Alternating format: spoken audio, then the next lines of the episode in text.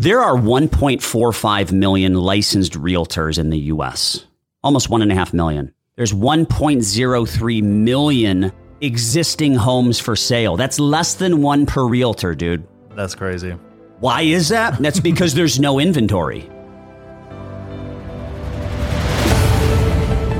Thanks for joining us for today's episode of The Capitalist Investor. You've got Mark in Diamond Hands D. Mark, what's going on, man? What's up, brother? This, Living the this is our second episode today because we were slackers and we skipped last week.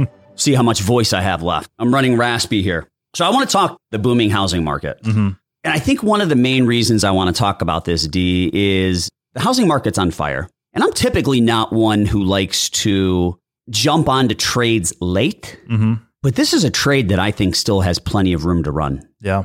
When we look at the housing market, I tweeted this out last week, so that'd be two weeks ago when this thing's released, but there are 1.45 million licensed realtors in the US, almost 1.5 million. There's 1.03 million existing homes for sale. That's less than one per realtor, dude. That's crazy.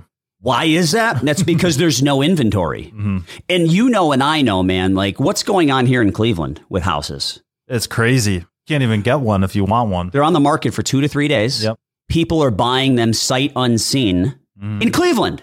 I could understand a Miami Beach condo sight unseen because I know what Miami Beach is like, dude. It's beautiful. That's awesome. You know, Parma, Ohio, sight unseen.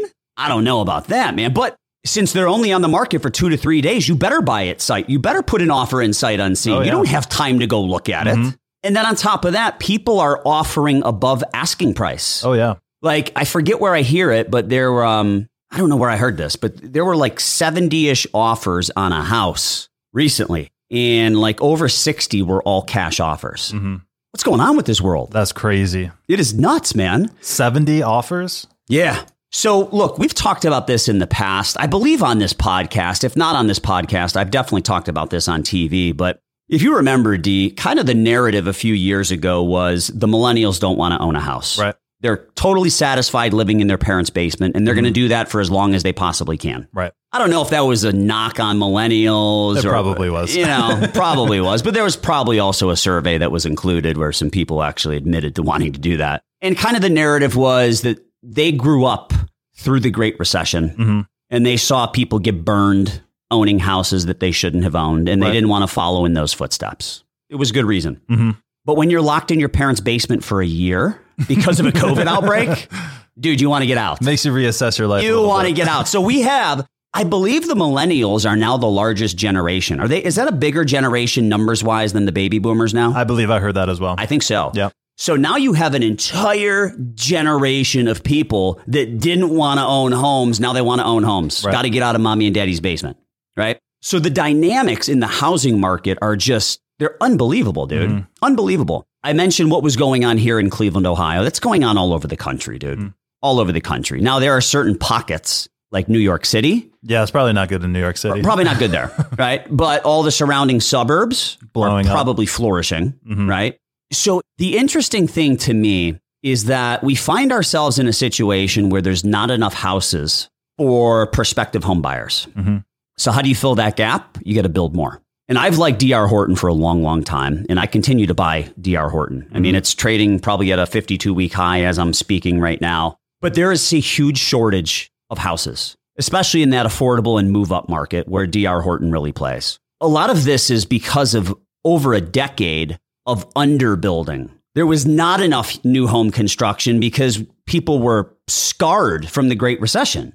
So the builders didn't want to build inventory that wasn't going to move. Mhm. Now they got to bust their butts and they got to build a lot of houses. And that was a great flipping market as well. Yep. So all of those houses that went into foreclosure, different states of disrepair, people would buy those cheap. They'd fix them up on their own and they'd sell them for a big profit. That was the thing to do, you know, right after the 2008 crash. Now, if you're in that business, good luck finding a house to buy. No, yeah. But honestly, how do you do it, man? Do you go old school and print a brochure and drive door to door and put it in people's mailboxes saying, I'd like to buy your house from you?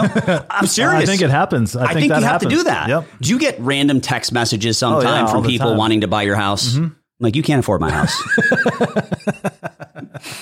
Get out of here. Stop texting me.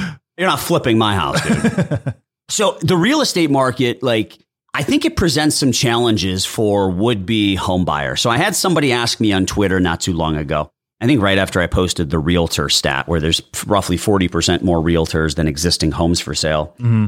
And his question was, you know, if you're a young individual fresh out of college, what would you do? Would you buy a house now or would you wait a few years? I'm going to let you answer that first. What's your take, D? If I was young right out of college, I would absolutely wait as long as possible because owning a home is not all rainbows and puppy dogs. There Yeah. are costs that you just don't even think about until you move in. Obviously, if the market's good, you can sell your house quick, but if you move, you get a new job. People who are young, that's often the case. You know, maybe they move to a new city to take a job right after college. Maybe they, you know, met a boyfriend or girlfriend and now they're moving to a different city. It just kind of locks you down. And if the market doesn't continue to go straight up as it is right now, which I would say is going to for a while, but by the time you would need to unload that house, maybe three, four years down the road, it can just tie you down and it can be burdensome. So if I were young, and hopefully I'm answering this uh, similarly to how you would, if I were young, I would rent first and I would take that extra money and I would invest it. And then I would wait until my situation was a little bit more clear as far as where I was going to kind of build my life before I would buy it. I wouldn't necessarily just rush to buy a house right now, I right agree, after man. school. I agree. All right. So for the young individual who's fresh out of college, should they buy a house? Let me say something about that. If you don't have enough money in savings, not your 401k, that doesn't count, mm-hmm. in savings, accessible savings that equal 20% of the cost of that home, you should not be buying. If you borrow that money from mommy and daddy, you didn't have enough to buy it. You should not buy. Right. You should wait until you are financially stable enough to make that happen. If you decide to, I don't even know what kind of loans they do on houses anymore. Do they do like 90 10s? I don't think they do those anymore. they don't do like, what was it, PMI or anything like that when you're above 80% loan to value? Yep. I don't know, man. So you should have it. Now, I'm not, look, maybe you want to do a first and a second mortgage to get you to 90%. I, again, I don't know if they do them anymore. I'm not a mortgage expert, but you should have 20% of the purchase price of that house in savings, excluding 401k. Yep, absolutely. And I can tell you a quick story because you've been there before. When I guess I graduated in 2003, I moved into my bachelor pad condo downtown in 2006, and everyone That place was me, fantastic, by the way. "Oh yeah," and everyone told me it was probably the greatest investment that I've ever made in my whole life. Well, it was because we could stumble home from the bar drunk. Get a nice pizza or Yeah. gyro and Gyros- the- gyros down there were the real deal. Yeah, hmm Gyro. They probably don't have those anymore. I doubt it. But anyway, so that was 2006. And three years later, you know, it was probably worth 35% less than what Yeah. I had paid for it. I did get a little money from mommy and daddy, but the 10% I put down total, it was upside down at that point. And that was after only three years. So if I wanted to move at that point, I didn't have that option, right? Unless I wanted to take a big loss, but then I would have to go back and rent again because I'd have no down payment for my next one. So I would add to what I said before don't bite off more than you can chew as Right. well. I think that's a big mistake. And I get it. You know, hey, I was young. I was looking, as soon as I saw those condos downtown, I wanted to live there. It was a goal of mine for a long time. I just wanted it so bad. Like I didn't really care what it took. You know, I was going to do it. I'm still renting out that condo as we sit here in 2021. So Yeah. So look, D, I want to jump in on that condo real quick. I want to make a point that every single one of our listeners needs to be aware of. Yep. From a cash investment ROI standpoint, return on investment, you were down. But from a memories ROI standpoint, those can't be replaced. you can never replace those memories, dude. That was well worth it. Well worth it. That place was the real deal. All right. So here's, I want to talk about two things, then we're going to wrap up here. So the first thing I want to mention are the headwinds that are facing the real estate market right now. Yep. Okay. So, three major headwinds I can think of. First one is when the free money goes bye bye, will there be excess cash that's burning a hole in people's pocket trying to buy houses? And by free money, I mean stimulus money. I mean fat unemployment checks. When all of that stops, and I don't know when that's going to stop, but when that stops, when the free money ends, what does that do? Maybe at that point, supply and demand shifts a little bit. Yep. I Right? think so. So now you have not as much demand for the supply that's out there. right? Mm-hmm. Second thing is interest rates. As interest rates continue to climb up, which they've been going up, mm-hmm. and the cost of a mortgage therefore goes up, what does that do to supply and demand? And what does that do to pricing? Because now all of a sudden it costs you more to get a $300,000 house than it did six months ago. With the rate that the government is giving out money, the inflation that we're looking at down the road, I don't think anyone's thinking about that. But you can bet your bottom dollar that a big chunk of this housing boom is based on those interest rates, which are probably the lowest that we'll ever see. Definitely the lowest we've ever seen in our lifetime. So those are going to have to go back up soon, and that's going to affect prices in the future. Yep.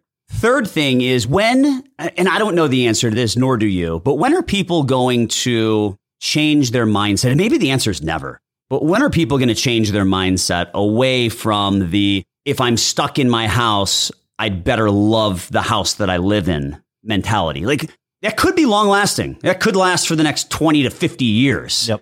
I don't think it will. I think people want to be outside. Oh man, that was what I wanted to talk about the most on this. I don't have the answer either. Yeah. But it's going to happen at some point, Right. right? I just talking with someone. Apparently, you know, Vegas is basically at 100%. Yes. the costs to go to Vegas are what they were pre-pandemic. Like you and me, I'm sure a lot of people are ready to, you know, break out of town and, and go on a vacation. So I don't know when people will kind of shift back into the more quote unquote normal lifestyle that we had before this pandemic. But I know that when you put a bunch of money in your house, it feels great at the time. But five years from now, those improvements, they don't really factor into the actual purchase price. Correct. So, you know, if I, if I- Especially when people want to customize the house to what they want. exactly right. So if I spent $25,000 putting a custom movie theater in my basement, like that's sweet for when I'm there, but I'm probably not going to get a lot of, and it would probably Yeah. help with the sale of the house. Don't get me wrong, but you're not getting an extra 25,000 because especially with technology, technology looks dated pretty much as soon as you put it in. So Oh, five, yeah. five year old technology doesn't necessarily translate to increasing that purchase price. So I don't know when it's going to happen, but it is definitely going to happen. Yep. Yeah, I would say probably by next summer, if things are more normal, that's when I would say that I'm not sure if this housing trend is going to continue like this, which is a an arrow straight up. Yep. No doubt, man.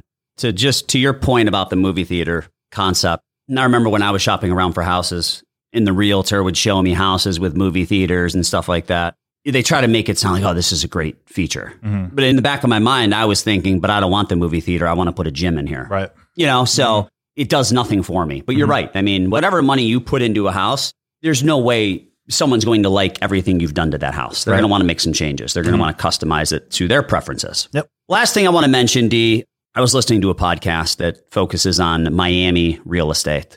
I was just down in Orlando. You were down in Orlando. So, you know, I was in the mood. I was like, I'm going to see if I should buy a place in Miami.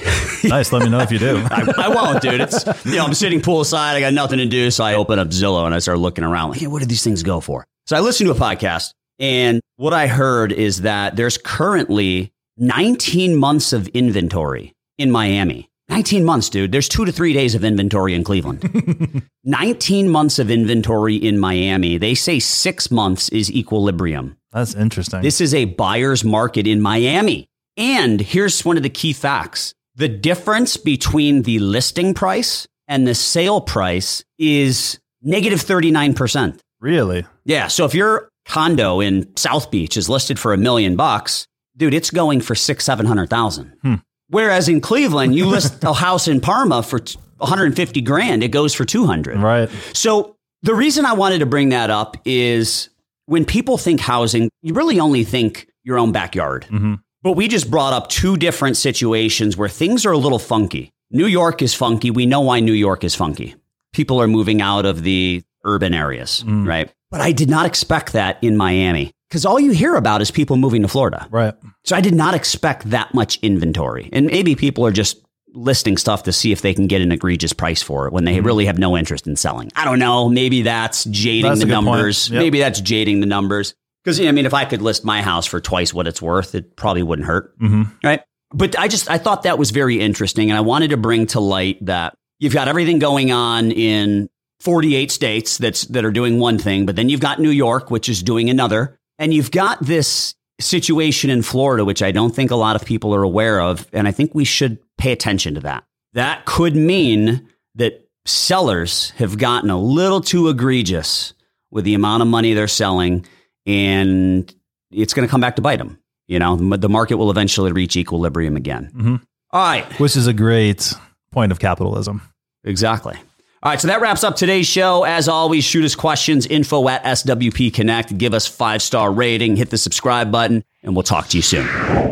Hey, it's Mark. Thanks for listening to our podcast. We really appreciate it. Look, if you wouldn't mind, please go to your podcast app, whether it's Apple Podcasts, Spotify, or whatever you use, and give us a five star rating and review. You know, the best way for us to continue to educate and enlighten every single one of you is for more and more people to know about us, and your review would help us with that. Also, we've had quite a few listeners reach out to us lately asking about financial planning. So, we've decided to offer a special to every single one of our listeners. It's a $495 comprehensive financial plan, no strings attached. You don't have to move your investments under our management. We're not going to use the plan as a gimmick to sell you a product. There's absolutely no hidden agenda and no further obligation on your part. You just get great conflict free advice from us. And all you have to do is visit your495plan.com. That's your495plan.com. Fill out your info. One of our certified financial planners will reach out and begin to build out your plan. Visit your495plan.com today.